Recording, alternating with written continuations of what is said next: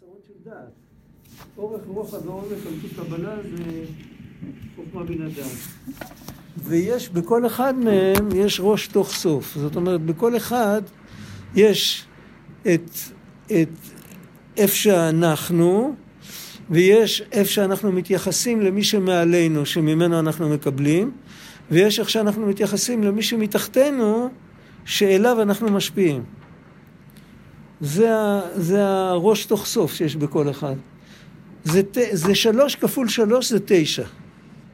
עכשיו הדבר עצמו, הכל קובייה, יש בה ראש תוך סוף ואורך רוחב ועומק. הדבר בעצמו משלים לעשר. המהות. אז יש לנו שני מספרים, יש לנו שבע ויש לנו עשר. בתורה רוב המספרים הם מסביב לשבע, החגים.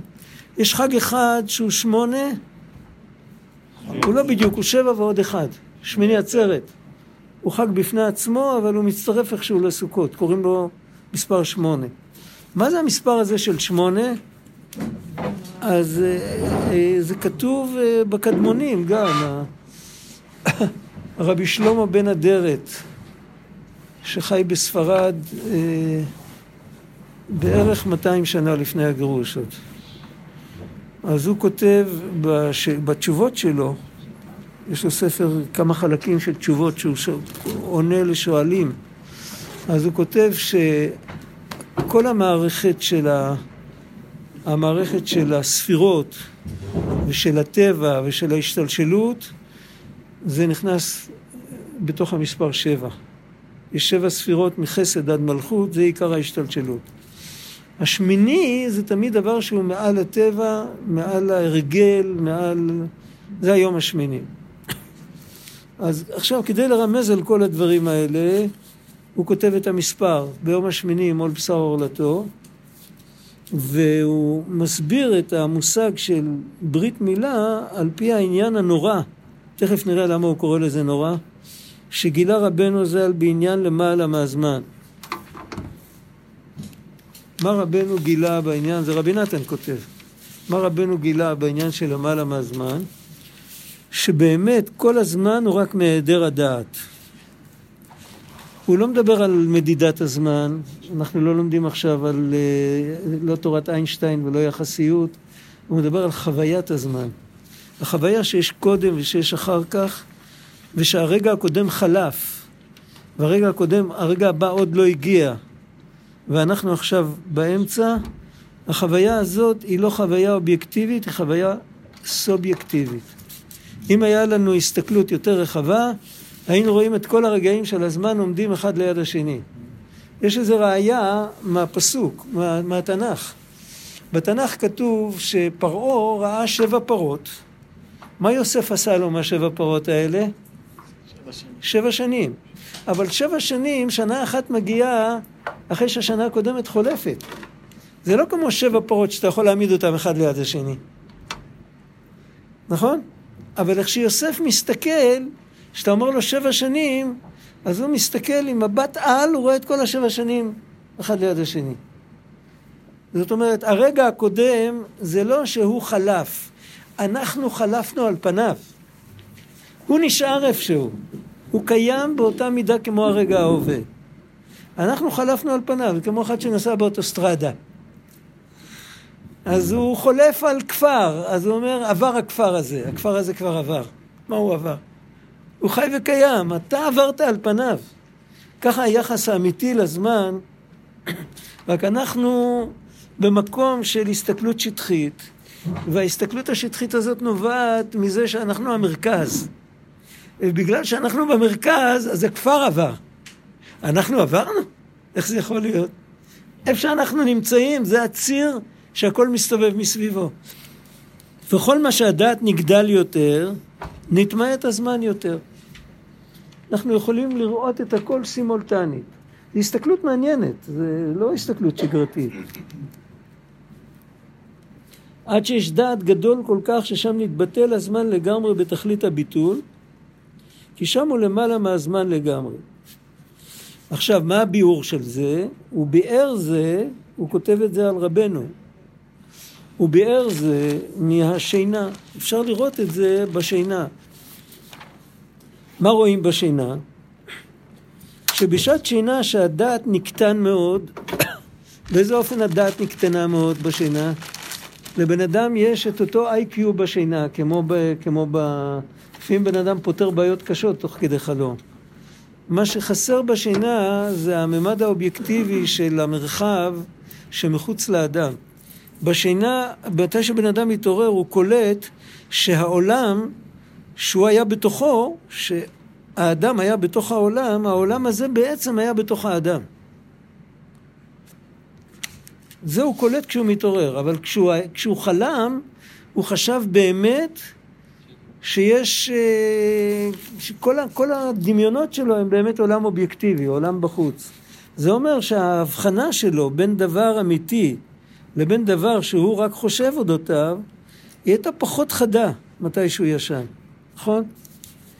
רואים גם עוד דבר, יש דברים לא הגיוניים שקורים בחלום, והכל עובר, הכל בסדר. פתאום אתה מפגיש אנשים מתקופות שונות,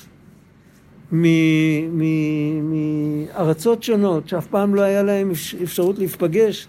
בחלום הם, הם יושבים כולם ביחד.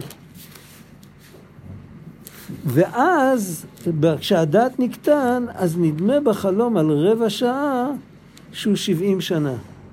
הזמן פתאום, החוויה של הזמן. בחלום, לפעמים אנחנו חולמים, המחשבה עובדת בחלום כל כך מהר, שלפעמים נדמה לנו שאנחנו בתוך סיפור ארוך, וכשמתעוררים רואים שכל השינה שלנו הייתה פחות משעה. הייתה רבע שעה, משהו כזה. מתוך השינה של הרבע השעה גם לא חלמנו כל הזמן. אנחנו חולמים רק מתי שהעיניים שלנו זזות. להפך, העיניים שלנו זזות רק מתי שאנחנו חולמים. ואפשר לבדוק את זה כמה זמן. זה בדרך כלל חלום אורך ארבע דקות, זה חלום ארוך. ובחלום הזה אפשר לחלום סיפור שבשביל להציג את הסיפור זה יכול לקחת שעתיים.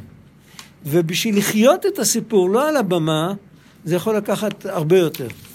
ואיך הצלחתי לחלום את זה, וכשחלמתי את זה, חייתי אותו. חייתי את החלום, והוא לקח לי ארבע דקות. איך זה יכול להיות? כאשר נדמה בחלום שעוברים כל השבעים שנה ברבע שעה אחת. וזה מחמת קטנות הדעת אז. שעל ידי זה נגדל הזמן, עד שנדמה על רבע שעה שהוא שבעים שנה. אז רואים שככל שהדעת היא פחות עומדת על המשמר, אז הזמן פתאום מקבל יותר נפח.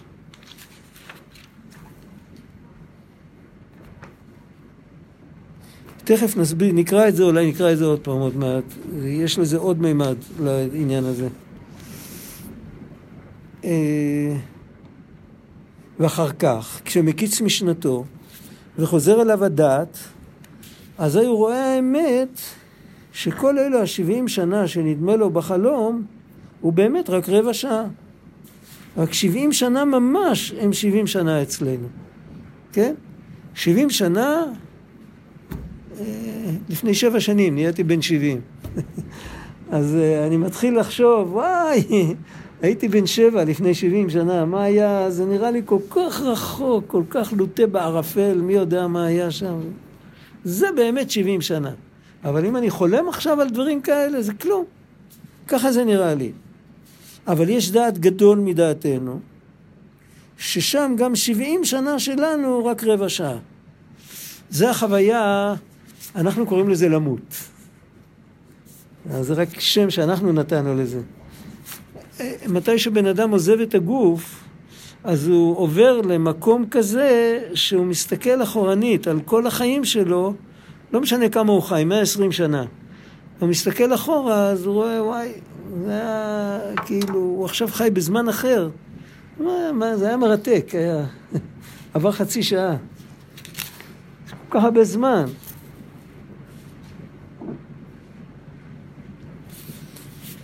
ושם יש שבעים שנה אחרים שהם שבעים שנה ממש.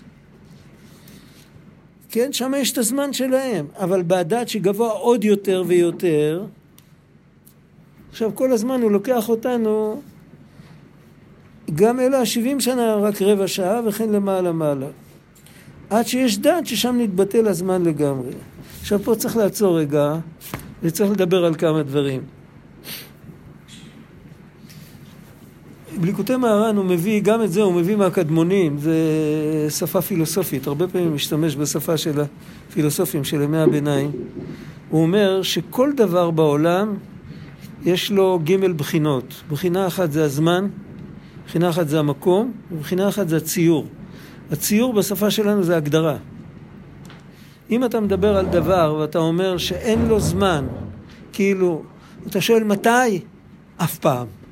אז זה לא קיים. כשאתה אומר, אתה מדבר על משהו ואתה שואל איפה? או בשום מקום. אז זה לא קיים. יכול להיות שאתה אומר בשום מקום, אז זה לא קיים היום, זה היה קיים אתמול. אז הזמן יכול לפתור את הבעיה. אבל אם אתה מצרף את שניהם ואתה גם לא מודה בזמן וגם לא מודה במקום, אז אין, אז לא היה כלום. עכשיו יש עוד דבר, אפילו אם אתה אומר איפה זה, ואתה אומר מתי זה, אתה אומר זה עכשיו וזה פה. אז אתה שואל, רגע, אבל מה, על מה אתה מדבר? זאת אומרת, אי אפשר להגיד על מה אני מדבר, אני מדבר על דבר שאי אפשר להגיד אותו. הוא הכל, אם הוא הכל אז הוא כלום. איך אמר פעם חבר? גג רעפים כחול, על רקע של שמיים כחולים בדיוק באותו גוון, שאתה מצלם, יראו בתמונה את הגג. איך? לא, לא, לא. לא יראו. לא יראו. אם זה אותו גוון, אין רקע. אנחנו מבחינים בדברים בגלל שהם שונים מהרקע. אבל ברגע שהכל אותו דבר, אז אנחנו לא מבחינים בכלום. התפיסה שלנו בנויה על קטלוג. זו התפיסה האנושית. היא בנויה על שלושה עמודים, כמו שלוש עמודים שהעולם עומד. על זמן ומקום ו... ציור, פרטיות, פר... קטלוג, איך להגיד, אפיון, כן? זה מה שנקרא כוח המדמה? זה גם בשכל, לא רק בכוח המדמה, בכל, בכל מערכת אנושית. כדי לזהות משהו, אתה נעזר בדברים האלה. אלא אם כן אתה פונה עכשיו לרובד יותר גבוה של המציאות, אבל בינתיים, בוא, בוא נראה ככה. עכשיו, מה שהוא... מה שהוא טוען כאן, כאן הוא רק מדבר על הזמן, בליקוטי מהר"ן שם, בסוף אותה תורה שהוא מספר את הסיפור על השינה והחלום, אז הוא אומר שגם במקום, בתחושת המקום, המרחב, יש לנו הרבה מהסובייקטיביות שלנו. כי לא כל בן אדם תופס את אותו מרחב עם, עם, אותו, עם אותו קבלת פנים. זאת אומרת, אם בן אדם כבר קשה לו לזוז, אז מרחק X נראה לו רחוק, ובן אדם, נער צעיר שרץ את הכל, אז נראה לו כלום. זאת אומרת שיש בכל מקום, והוא לא, על הציור הוא כבר לא מדבר, אבל במקום אחר הוא מדבר על הציור. ומה שהוא רוצה לומר זה ככה, זה, אנחנו כולנו, כולנו מכירים עולמות וספירות, כולנו פתחנו פעם ספרי קבלה, או ספרים שמדברים אודות קבלה. היום זה נפוץ. עכשיו מה שהוא בא לומר, וככה אחד מתלמידי תלמידיו של רבי נתן מסביר את זה, הוא כתב איזה קטע, שהוא לא נתן להדפיס את זה, אבל זה התגלגל איכשהו, זה לא, לא מופיע בספרים שלו. רבי אברהם ברבי נחמן, הוא היה פרק אחד מביאור הליקוטים, הוא ביקש שלא ידפיסו.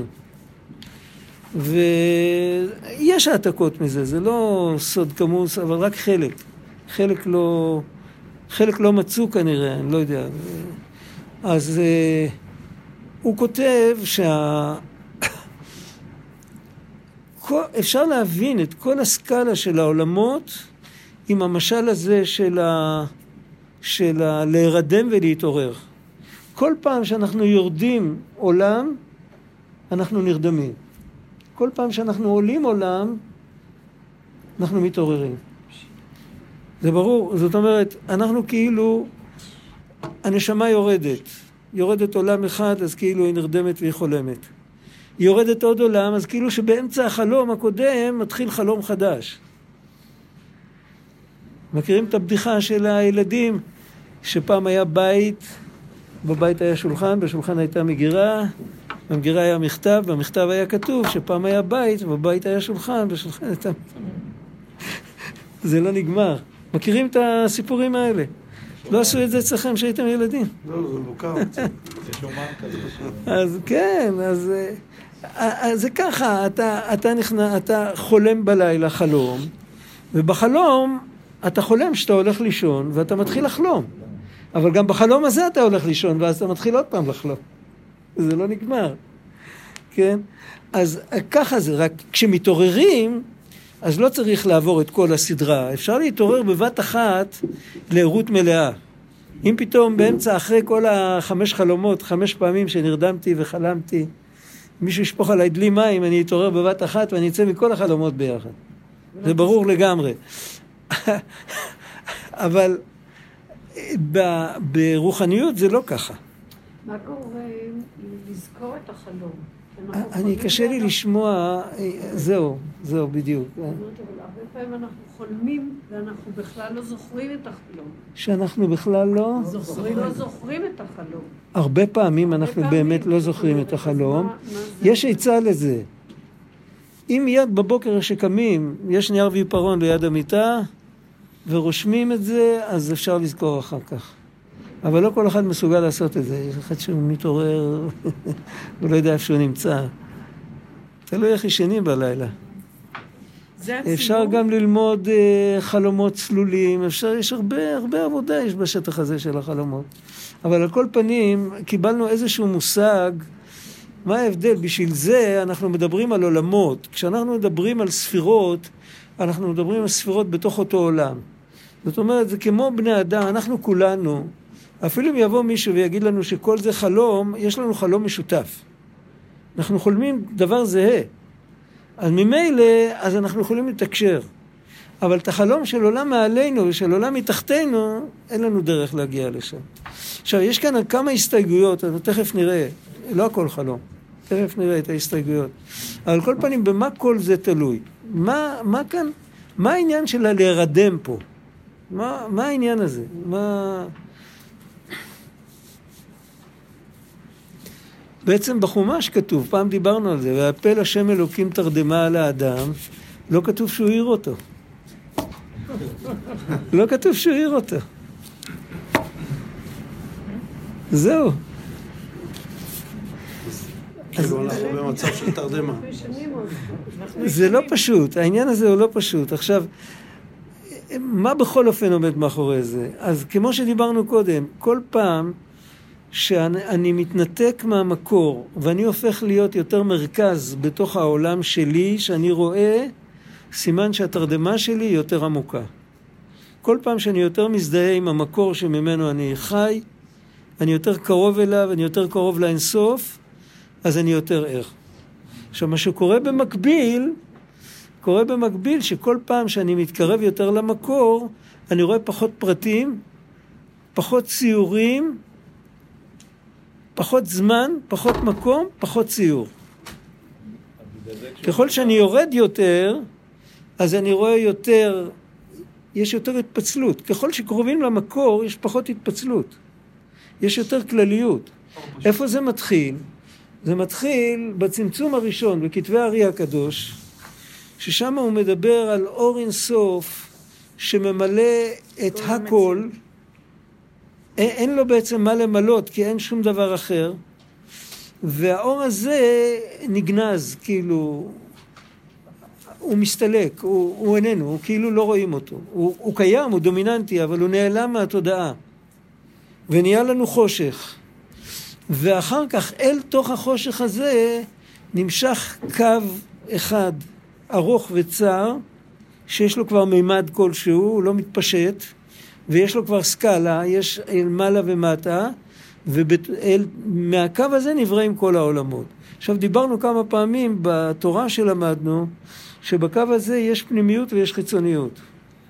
הפנימיות שלו ככל שהיא יורדת יותר נמוך, היא משתנה, והיא חובה יותר התפצלויות, ויותר זמן, ויותר מקום, ויותר... החיצוניות יוצרת את הסקאלה של העולמות. הפנימיות לא יוצרת עולמות. מהפנימיות באה הנשמה והתורה והייחודיות של עם ישראל ועוד מה, אני לא זוכר כרגע, אבל יש כל מיני דברים שהם הם דומים, זה דומה קצת בביולוגיה, יש לנו קו כזה. יש לנו את עמוד השדרה, ובתוך עמוד השדרה יש לנו את חוט השדרה. בעמוד השדרה יש לכל חוליה פונקציה, אם יחליפו ביניהם זה לא יהיה טוב. זה לא יתחבר לצלעות, זה לא יתחבר לפה, אבל אם... בודקים את החומר של חוט השדרה, אז זה לא משנה מאיזה גובה לוקחים אותו, הוא תמיד אותו חומר. יכול להיות שבהתפצלות הכי נמוכה, זאת אומרת שבפנימיות של הקו, הלשון של המקורות, זה מופיע, בחב"ד זה מופיע כמה פעמים, אני לא יכול להגיד מראה מקום, אני לא זוכר. פנימיות הקו מגיע ממקום שלא נגע בו הצמצום. זאת אומרת, החיצוניות באה מה, מהצמצום, הוא בא, נהיה חושך, ואחר כך העירו, העירו עוד פעם את האור, עכשיו החושך הוא דומיננטי והוא נותן רק לקו לעבור. אבל, ואפשר לתת על זה אפילו כמה דוגמאות, תכף נראה. אבל הפנימיות נשארה תמיד אותו דבר. עכשיו, איפה אנחנו פוגשים את זה בחיים, דבר כזה? תחשבו על גן ילדים.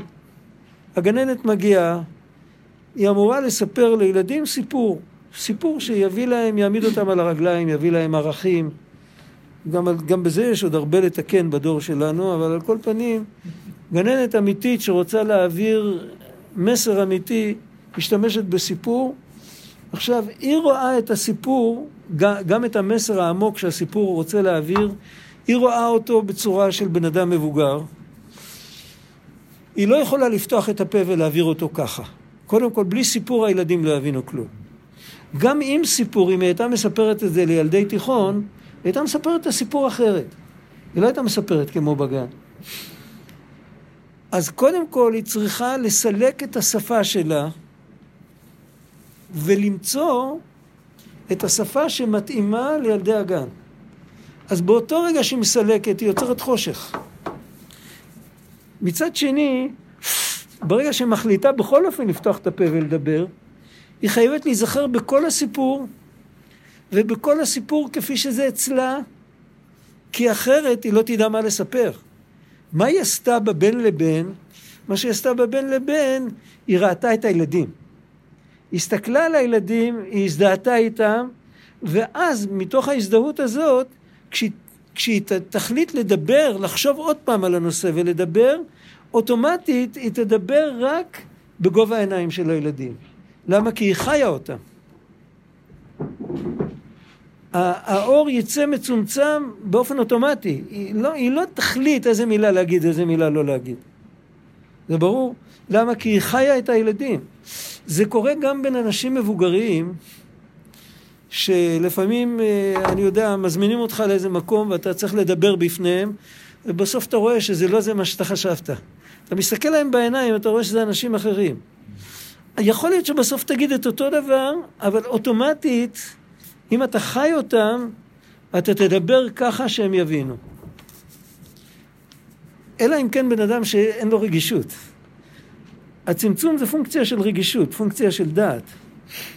אבל יש כאן הרבה מידת גבורה. הבן אדם צריך להסתיר את כל... הרבה פעמים בן אדם אוהב להתבטא בחופשיות. והוא צריך להסתיר את הכל. ו... אז יש דבר כזה, אם יש את זה אצל כל אחד מאיתנו, יש את זה גם בהתחלת השורש של הבריאה. האור מאיר לגמרי, אבל הקדוש ברוך הוא רוצה את, ה... את ילדי הגן, הוא רוצה את הקטנים. אז הוא מסתיר את האור, לרגע אני אקיב, זה רגע, זה למעלה מהזמן שם. אנחנו מדברים בשפה של הזמן, כי זו השפה שלנו, זו שפה אחרת.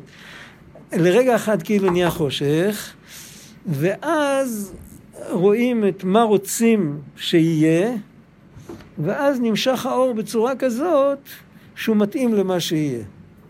זה החיצוניות של הקו. מה הפנימיות של הקו? הפנימיות של הקו עונה על השאלה, על שאלה אחרת. החיצוניות עונה על השאלה, רגע, מה אתה רוצה לברוא? החיצוניות, הפנימיות של הקו עונה על השאלה, למה אתה רוצה לברוא את מה שאתה רוצה? הכוונה הפנימית. אז זה השם יתברך אומר, אם היו שואלים אותו, מה הוא היה אומר? אני רוצה, אני רוצה גילוי שכינה בתוך המציאות התחתונה. זה התפקיד של עם ישראל. עובדה שמי שמאמין היום באלוקים אחד בעולם, זה באשמת עם ישראל. כן, זה המציאות, המציאות האובייקטיבית.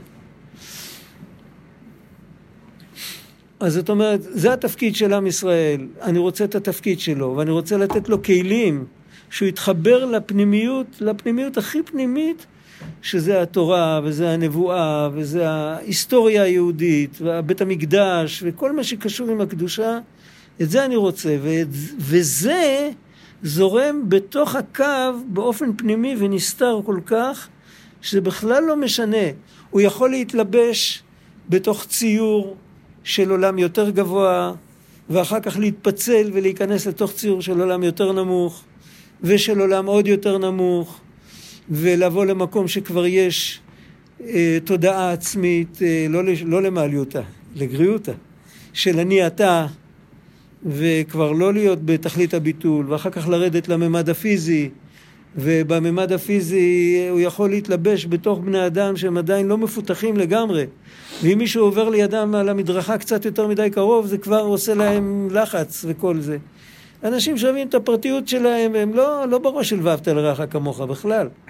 הוא יכול להתלבש בכל מקום, אבל הוא מביא איתו את אותו מסר, הפנימיות. הוא יכול להתלבש בתוך זמן ובתוך מקום ובתוך בתוך הכל, והוא מביא את המסר של ה... למה, למה אני רוצה, נגיד, אפילו אם נגיד אלוקים רוצה שאנחנו נעלה מהזמן שלנו לזמן של עולם יותר גבוה, אבל למה?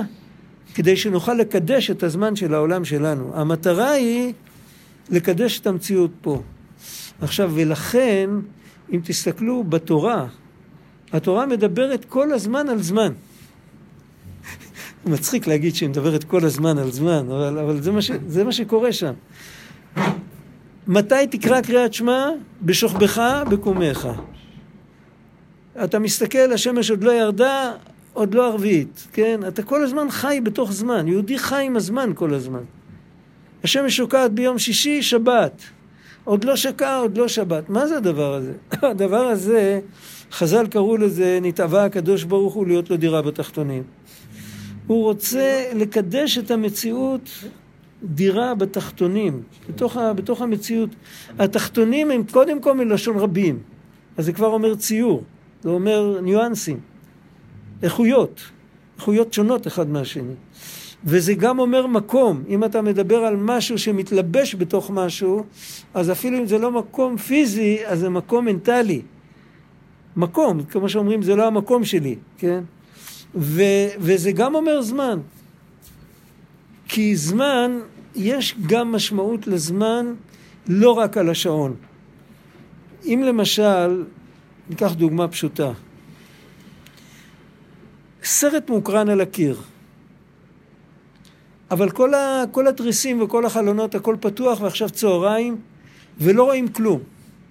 עכשיו הולך מישהו, ועושה סיבוב וסוגר את הכל, ועכשיו רואים את הסרט. אז מה נגיד? הסרט נוצר בגלל שהוא סגר את הכל, הסרט היה שם קודם. אבל מה אפשר את הראייה שלנו? הסגירה. אז הסגירה היא קודמת, לא בזמן, אלא באופן עקרוני. היא מאפשרת את ההופעה של כל הדברים האלה. באופן כזה תמיד צמצום קודם לגילוי. זה ברור? הצמצום מאפשר את הגילוי, כי אם אין צמצום אז יש, זה כמו השמש בצהריים, לא רואים נר בצהריים. אז הוא מאפשר גם למשוך את האור בצורה יותר... אז זה נראה בהמשך, זה מה שתלוי בעבודה שלנו, אנחנו נראה בהמשך, אבל קודם כל, הוא הרי הולך לדבר על מצווה מסוימת, הוא הולך לדבר על ברית מילה, יש לנו הרבה מה לעשות עם זה, אבל בינתיים הוא נותן רק את ה... כמו את, הר... את התשתית הרעיונית של כל העניין, הוא בכלל לא נכנס כרגע ל... למה אנחנו אמורים לעשות. אל, ת... אל תדאג, הוא יטפל בנו. זה הגיע הזמן. אבל בינתיים הוא לא מדבר על זה. עכשיו, מזה אפשר להבין כמה דברים. קודם כל, צריך לשמור על הזמן. אם בן אדם לא שומר על הזמן, הוא לא מגיע, הוא לא מגיע לכלום. בן אדם מזלזל בזמן, הוא עושה במקום דרוך, הוא לא הולך קדימה, הוא לא מתפתח, הוא מבזבז את החיים שלו, הוא צריך לבוא בגלגול עוד פעם. וזה חבל, כי, כי באותו זמן שהבן אדם בא בגלגול עוד פעם, הוא יכול להיות נשמה במרום, שיכולה לסייע לאנשים בעולם הזה, בתפקיד שלהם. במקום לבוא בגלגול, עדיף לבוא, לבוא בעיבור. יש הבדל גדול בין שני הדברים האלה. כשהוא בא בעיבור הוא רק מסייע בדברים הטובים. ברגע שהבן אדם עושה שטויות אז הוא נכנס לתוך עצמו, הוא לא משתתף. וכשהוא בא בגלגול אז הוא כמו ולטוב ולרע הוא שפוט של ה... של המנטליות של הבן אדם שהוא נכנס אצלו. וזה קשה, זה לא קל. והוא צריך לעבור את זה עוד פעם, כדי ש... כי הוא לא עשה מספיק בפעם הקודמת, הוא לא, הוא לא, הוא לא ניצל את הזמן שנתנו לו. אבל לכאורה, מה כל היוקר של הזמן? אם כל הזמן הוא רק שווה ערך לחלום, מה היוקר? אבל שזה אמרנו, אנחנו נראה את זה בהמשך יותר, שיש הבדל גדול בהתייחסות של הסקאלה של הזמן, אם מדברים על החיצוניות של הקו או על הפנימיות של הקו. כשמדברים על החיצוניות, אז ככל שזה נהיה יותר זמן, זה, יש לזה פחות ערך. וכשמדברים על הפנימיות, אז זה בדיוק להפך. ככל שזה נהיה יותר זמן ויותר נמוך, אז יש אתגר יותר גדול לגלות שם את העצמותו של הבורא. זה השליחות.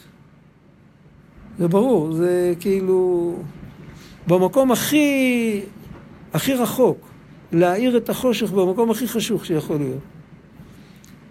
על זה כתב רבי צדוק בתחילת צדקת הצדיק, בעמוד הראשון, אם אני לא טועה, הוא כותב דבר מעניין. הוא כותב שיש בני אדם שהם צדיקים, הוא לא מדבר על צדיק כמו רבנו שתיקן את כל ארבע יסודות, הוא מדבר על צדיק שהוא הוא שומר על המחשבה, הוא שומר על הדיבור, הוא שומר על המעשה. אם בא לו ניסיון, הוא מתגבר על הניסיון. אבל זה הכל מתי שהוא ער. אבל אם הוא גם, שו, גם מתגבר על הניסיון מתי שהוא ישן, זאת אומרת, הוא כל כך הפנים את העבודה שלו, שגם בחלום הוא אומר, זה לא מקובל עליי, אז הוא באמת בן אדם שעשה עבודה. עכשיו, מה אנחנו מבינים מזה? בדיוק מה שלמדנו עכשיו על פנימיות הקו. אם גם במקום החשוך, גם בשינה, אתה ממשיך את האור, אז יש בזה הנאה, יש בזה נחת רוח, להשם יתברך הרבה יותר, משום אתה עולה מכאן לשם ואתה נשאר שם. זה ברור. זה העומק של ירידת הנשמה בגוף. בגלל זה אנחנו עושים אה, חגיגה ביום הולדת. אה, בעצם כל יום בן אדם צריך להיוולד. אני היום ילידתיך. עוד מעט הוא מזכיר את הפסוק הזה, עוד מעט. וטו בשבט. מה זה טו בשבט? זה התחדשות, הרב של היישוב שלנו אמר, זה התחדשות לא של הפרי, הפרי לא מתחדש בחורף, התחדשות של העץ. ההתחדשות שלה לא לבדוק מבחן תוצאה, זה הצליח לי, זה לא הצליח לי. הבן אדם צריך להתחדש. הוא צריך לדעת שאיכשהו למטה, הוא יכול פתאום להתחבר לקדוש ברוך הוא בלי, בלי התניות, בלי להגיד, אלא, אלא אם כן אני פתאום הופך להיות מישהו מיוחד. אפשר ככה. וזה סוג אחר של התעוררות. סוג אחר, זה גם התעוררות, זה לא התעוררות סדרתית כל כך. נמצא ככה, אם נסכם את זה, אז יש לנו שני סוגי התעוררות. יש התעוררות אחת, שהיא תהליך, תהליך ארוך, שבן אדם מתחיל לעבוד, והוא כל פעם מקבל רמת הודעה יותר גבוהה, יותר משוחררת, והוא מסתכל על הכל בצורה יותר מבוגרת ויותר עמוקה, זה תהליך אחד. ויש תהליך אחר, שהבן אדם אפילו איכשהו, הוא מקיים לפחות את העשה רצונו כרצונך. הוא מתמסר להשם יתברך, כמו התם שבסיפורי מעשיות. אין לו שכל. אבל הוא עושה מה שצריך, הוא לא יודע חוכמות. ואז כתוצאה מהמעשים, יש לפעמים שהמעשים משנים את התודעה. זה סוד שאנחנו לא כל כך מכירים אותו. סיפר לי חבר, היה לנו מורה משותף, רק שתבינו, אנחנו היינו בני עשרים, ואני הייתי בדיוק בסוף הצבא, אז היה רק שנתיים וחצי צבא. הייתי נחלאי, אז התגייסנו לפני הזמן, כי זה היה, זה היה בגיל עשרים הייתי כבר אחרי הצבא. והוא הוא גם היה בערך בגיל הזה, והיה לנו מורה שהוא היה בין, היה קרוב ל-שמונים כבר. והוא היה, לו, הוא היה גם מספר סיפורים. אז אני בדיוק אז כשהוא סיפר את זה, אני לא, לא הייתי. אבל אני מספר את זה בשם החבר. הוא סיפר ככה, הוא סיפר, הוא למד בישיבה, הוא כל החיים שלו ישב ולמד, המורה הזה. היו מורים אחרים. אבל היו כל החיים שלו ישב ולמד, וכשהוא למד בישיבה, הישיבה פתחה סניף באיזה מקום מרוחק, זה עוד היה ברוסיה הרבה לפני כל המהפכות, לפני סטלין, לפני לנין, לפני... עוד ישב צאר על הכיסא שם, הצאר הרוסי עוד היה, ו...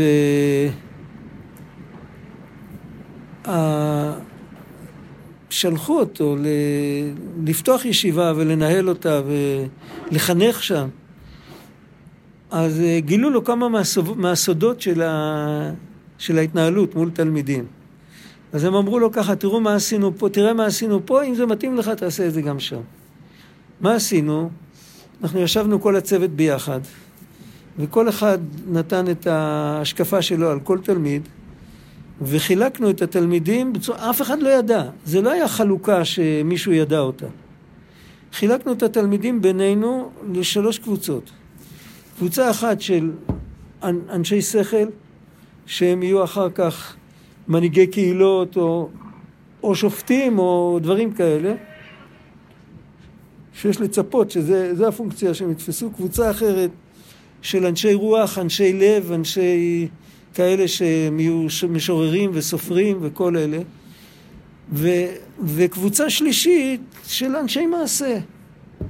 אנשי מעשה בחיים, הם יצאו לחיים האזרחיים, מה שנקרא, אז הם יהיו פועלי תעשייה, הם יהיו בעלי מקצוע, הם יהיו...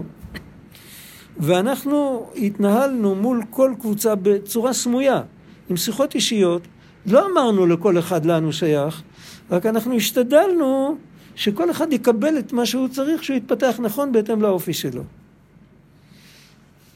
והפלא היה שכעבור כך וכך שנים, זה כבר היה, הישיבה כבר הייתה קיימת אז עשרים שנה, הישיבת אם הייתה קיימת עשרים שנה, כבר עברו כמה מחזורים, אז הקבוצה השלישית לפעמים הוציאה מקרבה מנהיגים ומשוררים וסופרים, הרבה יותר מה שהקבוצות הראשונות. אז, אז תדע לך, אנחנו עשינו את ההשתדלות שלנו, אבל תדע לך שיש אלוקים, ושהמעשים יכולים לשנות את הבן אדם. זה לא רק, לא כל תהליך מתחיל מהמוח ומהלב. המעשה יכול לשנות את האדם. אז הוא סיפר את זה, ואני לא הייתי שם, הוא סיפר לי את זה, אני מאוד שמחתי, כי אני רוב ימיי לא למדתי. הגעתי לישיבה עם יבלות על הידיים. הייתי אחרי כמה שנים ככה שהסתובבתי וזה. כששמעתי את זה אמרתי, יופי, חזק וברוך. נתת לי תקווה. על כל פנים, צריך להבין שגם גם בסקאלה הכללית, שהנשמה יורדת ויורדת, עד שיורדת למקום של ציור ומקום וזמן, וזמן ממש, אם, וכל פעם שיורדת היא נרדמת יותר, אם היא תכוון את המעשים שלה, כפי מה שמדברים אליה ברמה שלה, בתורה שניתנה בעולם הזה, אז היא יכולה בסוף לעקוף את כל הסקאלה. זה פלא, אנחנו נראה את זה בהמשך. עניין זה... שרבנו אומר גם לגבי הלימוד התורה, שכל הלימוד כן. שתים, זה בחינה נכון, של שינה. נכון, נכון, נכון. רק רגע, בוא נראה איפה אנחנו עם השעון. שער הרב. טוב, אז עכשיו הוא מביא עוד משהו, הוא מביא מהתנ"ך. ומשיח יזכה לזה השכל של בחינת למעלה מהזמן. איפה זה כתוב? הוא מביא פסוק מתהילים, מפרק ג'. כתוב, השם אמר אליי, בני אתה, אני היום ילידתיך. ועל כן, אחר כל מה שעבר על משיח מיום בריאת העולם, וסבל מה שסבל, אחר כך יאמר לו השם יתברך, בני אתה, אני היום ילידתיך. מה זה אני היום ילידתיך? איפה כל הזמן שעבר עליו? נשמת משיח קדמה לבריאת העולם, כתוב. אז אם מקבלים את זה כפשוטו, אז הוא כבר בין כך וכך, כאילו מה? זהו מחמת גודל עוצם שכלו הנורא, עוד פעם מזכיר את המילה הנורא, עוד לא דיברנו על זה, שיהיה לו אז, שעל ידי זה יתבטל הזמן אצלו לגמרי, עיין שם כל זה בלדקות את עניינה, סימן סמך א'. עכשיו בקשר לביטוי נורא שחוזר פעמיים, יש מהרב קוק זה גם דבר שלא, הדפיסו אותו בסוף, אבל גם בלי רשות. חדריו, ראיתם? שירה, ספר שירה. הוא רשם לעצמו, ולקחו את זה, מי שלקח, קראו לזה פעם, הם קוראים לזה גניבה חסידית. חסידים גונבים דברים כאלה, מדפיסים אותם. הוא כותב שם, זה, זה, זה דברים עמוקים, הוא כותב שביחס להשם יתברך, הכיסופים הכי גדולים והקרבה הכי גדולה זה עין אוהך. זה פלא, כי כיסופים זה הפך מקרבה, בפשטות. אז אפשר להסביר את זה בשתי צורות. יש צורה אחת גבוהה, שאולי אולי ניגע בה בהמשך, אני לא בטוח, אבל לא עכשיו. עכשיו אנחנו עוד לא, לא למדנו מספיק הקדמות בשביל לדבר על זה. אבל יש צורה נורא פשוטה, שבן אדם קורא את התורה הזאת, את תורה סמך א' שם בליקוטי מהר"ן בחלק ב', זה מתחיל, השם יתברך הוא למעלה מהזמן, וזה העניין, הוא למעלה מההשגה שלנו, אבל דע שכל השכל רק בגלל שנקטן הדעת, כי בשינה אז רואים ש70 שנה עובר ברבע, ב, כאילו ברבע שעה יכול לעבור שבעים שנה, סימן, ככה הוא כותב שם. רבי נתן מוסיף שזה נורא. מתי מרגישים שזה נורא?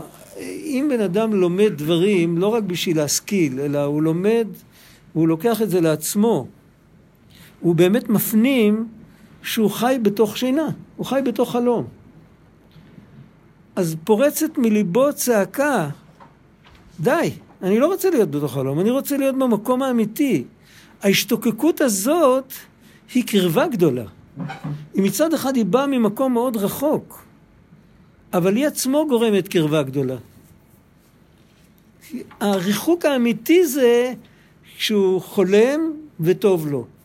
שמעתי פעם מבן אדם שחי בצעירותו באזור כפרי נידח, שבחורף היה שלג מאוד גבוה, ולפעמים ילדים בעיקר בדרך מבית ספר היו נופלים בשלג, עייפים בערב, היו נרדמים. היום הוא קצר שם.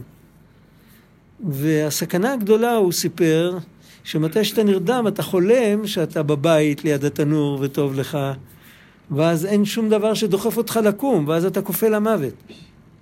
עכשיו, מה קורה ברגע שהבן אדם, שאתה רואה בן אדם כזה? אז אתה צריך להתחיל לשפשף אותו עם שלג. אבל קודם כל אתה צריך להעיר אותו, שיצא מהחלום הזה, שיסכים לשתף פעולה. אתה צריך להעמיד אותו, לשפשף אותו. ברגע הראשון הוא עובר טראומה נוראית. אתה מאיר אותו מתוך חלום מתוק, שהוא בבית, או ליד האמא, ליד התנור. פתאום אתה מוציא אותו ללילה לשלג. אבל הטראומה הזאת מצילה את החיים שלו. כן, אז בלי זה הוא יישאר שם. זאת אומרת, הגן עדן של שוטים שיש לו, כשהכל בסדר, זה הריחוק הכי גדול מהחיים שיש לו. ברגע שהוא תופס את הסיטואציה, והוא מבין שזה לא טוב, באותו רגע הוא נגעל.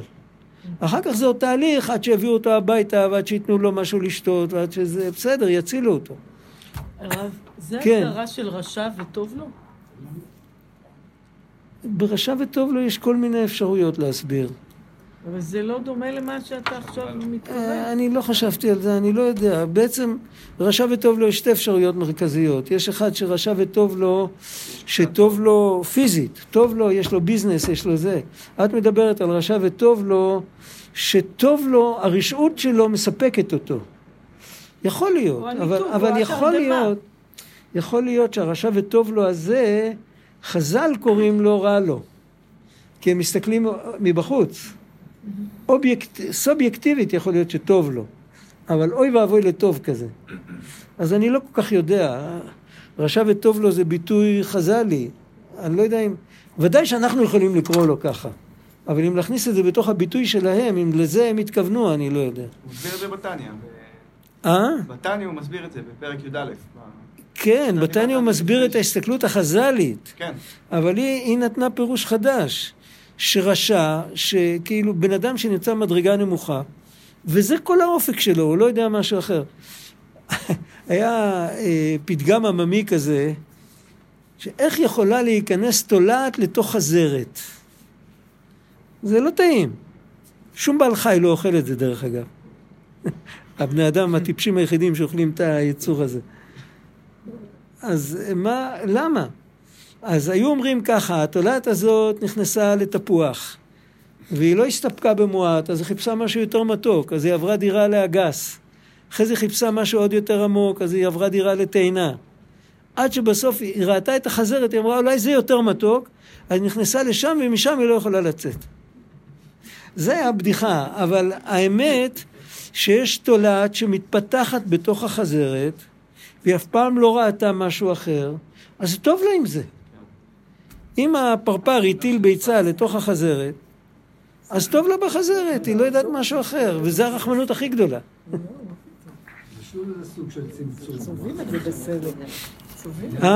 זה סוג של צמצום. כן. טוב, עכשיו בקשר לזמן, אז בואו נגיד ככה. אני רוצה כמה פעמים להגיע ב-שש ועשרים בעזרת השם, בגלל שאני עוד לא למדנו בדיוק את התנועה ואת הכל, איך יודעים רק את הדרך. אבל אני מגיע מרחוק. אחרי זה נוכל לקבוע זמן, נראה אם זה יהיה שש וחצי. אני רוצה להגיע בשש ועשרים. בינתיים אולי תגיעו, אל, אל, ת, אל תאמינו לי כאילו, תגיעו בשש וחצי. בינתיים. או, או כן, אני לא יודע, תחליטו אתם ביניכם. אני, אני, אני כנראה יהיה פה בשש ועשרים. ברבון מוגבל. יכול להיות, אפשר להגיד ככה, שש ועשרים, אבל מותר לי לאחר קצת. זה נראה הכי הגיוני. היום היה שיעור קצת קצר, נקווה שפעם הבאה נוכל איכשהו. היום ט"ו בשבט. קריאת שמע שעל המיטה לא להגיד תחנון. מה? לא להגיד אותם? קריאת שמע שעל המיטה לא להגיד תחנון.